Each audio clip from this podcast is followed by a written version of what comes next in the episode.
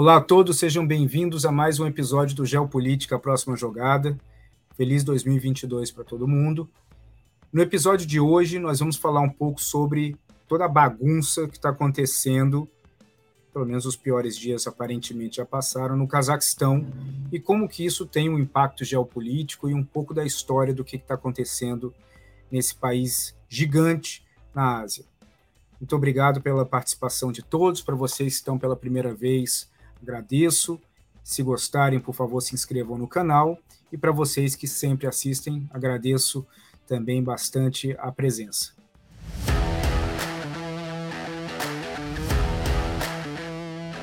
Geopolítica, a próxima jogada, com Tiago de Aragão. Como vocês estão acompanhando no noticiário, a situação no Cazaquistão ela começou com, com bastante força. Agora em janeiro, nós vimos imagens pesadas de vários protestos, várias mortes que aconteceram entre os manifestantes a presença das, de tropas russas no país para tentar pacificar, e tudo isso acabou atraindo muito a atenção da comunidade internacional, da imprensa, etc. Mas por que, que o Cazaquistão atraiu tanta atenção assim? O Cazaquistão ele é um país extremamente rico e, ao mesmo tempo, ele é extremamente desigual. Mas eu vou falar um pouco disso conforme a gente vai avançando aqui no assunto. O ponto de partida é que o presidente do país, Tokayev, ele vivenciou os maiores protestos no país desde a independência do Cazaquistão em 1991, quando a União Soviética se desmantelou. Outros protestos já tinham acontecido em 1986 no país, quando eles ainda faziam parte da União Soviética, mas que foram duramente reprimidos pela polícia e pelo exército soviético. Esses protestos eles começaram no oeste do país, numa pequena cidade chamada Zanauzen, mais ou menos no dia 2 a 3 de janeiro. Esses protestos eles começaram por conta de manifestações contra o aumento no preço do combustível. Que num país extremamente rico em gás e petróleo, esse é um dos pontos que a população não aceita um aumento abusivo na visão deles do preço dos combustíveis, dado que o país ele é extremamente rico nesses recursos. A partir do momento que esses protestos começaram no oeste do país, eles rapidamente tomaram outras cidades e se concentraram na maior cidade, que é Almaty. Não confundam Almaty com Astana, que era o ex-nome da capital do país, que hoje se chama Nur Sultan, em homenagem ao ex-presidente kazakh Nur Sultan, eh, Nur Sultan Nazarbayev, que ficou no país entre 1991 até 2019 e é um dos grandes oligarcas do país, com uma fortuna enorme e sua família também envolvida nos principais setores econômicos do país. O Cazaquistão é um país muito rico, como eu já mencionei. E a desigualdade, como eu também mencionei, é surpreendente. 162 pessoas controlam 50% de toda a riqueza do país além do petróleo e do gás natural que atrai empresas não só da Rússia, mas também da China e dos Estados Unidos ao país, o Cazaquistão ele produz e exporta 40% do urânio que é utilizado no mundo.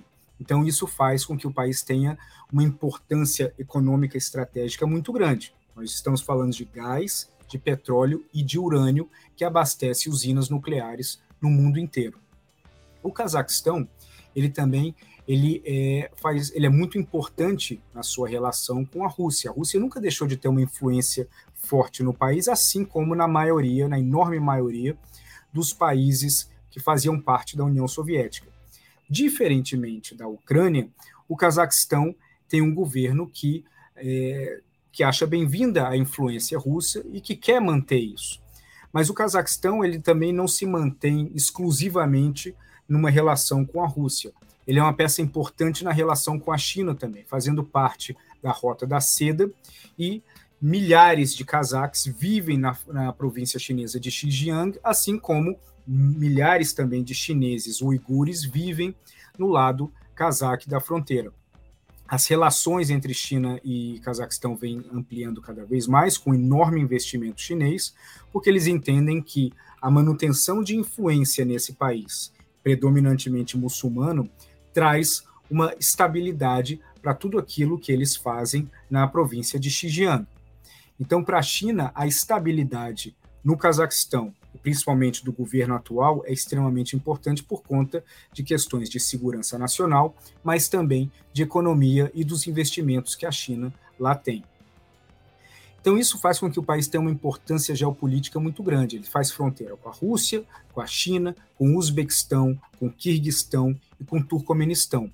E essa relação muito próxima com esses países traz benefícios, não só com a China, como eu mencionei, mas essa relação próxima com a Rússia também é, faz com que o Cazaquistão seja parte do Tratado da Associação Coletiva de Segurança, que é um tratado de segurança entre vários ex repúblicas soviéticas, liderado obviamente pela Rússia, e foi exclusivamente esse, por meio desse tratado que o presidente Tokayev ele pediu tropas russas para poder ajudar a conter os protestos. De certa forma, a presença das tropas russas de fato ajudaram a conter os protestos que acabaram se acalmando e nesses últimos dias um ar de normalidade começou a voltar na cidade de Almaty e em outras cidades também que haviam protestos.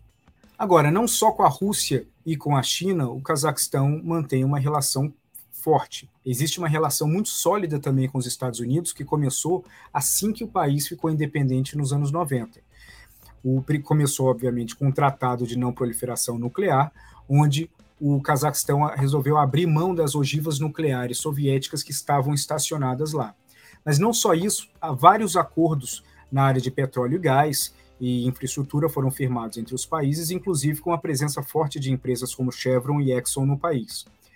Há, há poucas semanas, na, na virada ainda do ano, em dezembro, houve encontros de alto nível entre funcionários do Departamento de Estado dos Estados Unidos e do governo do Cazaquistão para desenhar um acordo comercial mais robusto entre os dois países. Essa negociação ela foi basicamente interrompida por conta dos protestos, mas ela deve voltar o mais rápido possível, porque os Estados Unidos têm esse interesse e o Cazaquistão, de alguma forma, ele consegue eh, manejar muito bem essa relação com essas três potências, com os Estados Unidos, com Rússia e com China. Agora, muitas coisas interessantes aconteceram desde os protestos. O presidente Tokayev, que era muito próximo ao ex-presidente eh, Nursultan Nazarbayev, que basicamente foi um ditador do país de 1998 a 2019 e tem a capital do país com o nome dele, Nur Sultan, ele rompeu, o, Tokayev rompeu com o Nur Sultan nesses últimos dias. E ele colocou grande parte da culpa da desigualdade no país e dos problemas econômicos e principalmente também do desemprego na gestão passada. Isso é muito comum em qualquer governo do mundo. Agora, a partir daí, num comunicado ao parlamento, o Tokayev ele deixou claro que ele vai abraçar algumas reformas, e reformas que acabam é, facilitando e melhorando a vida da população, visando diminuir o desemprego e diminuir a desigualdade.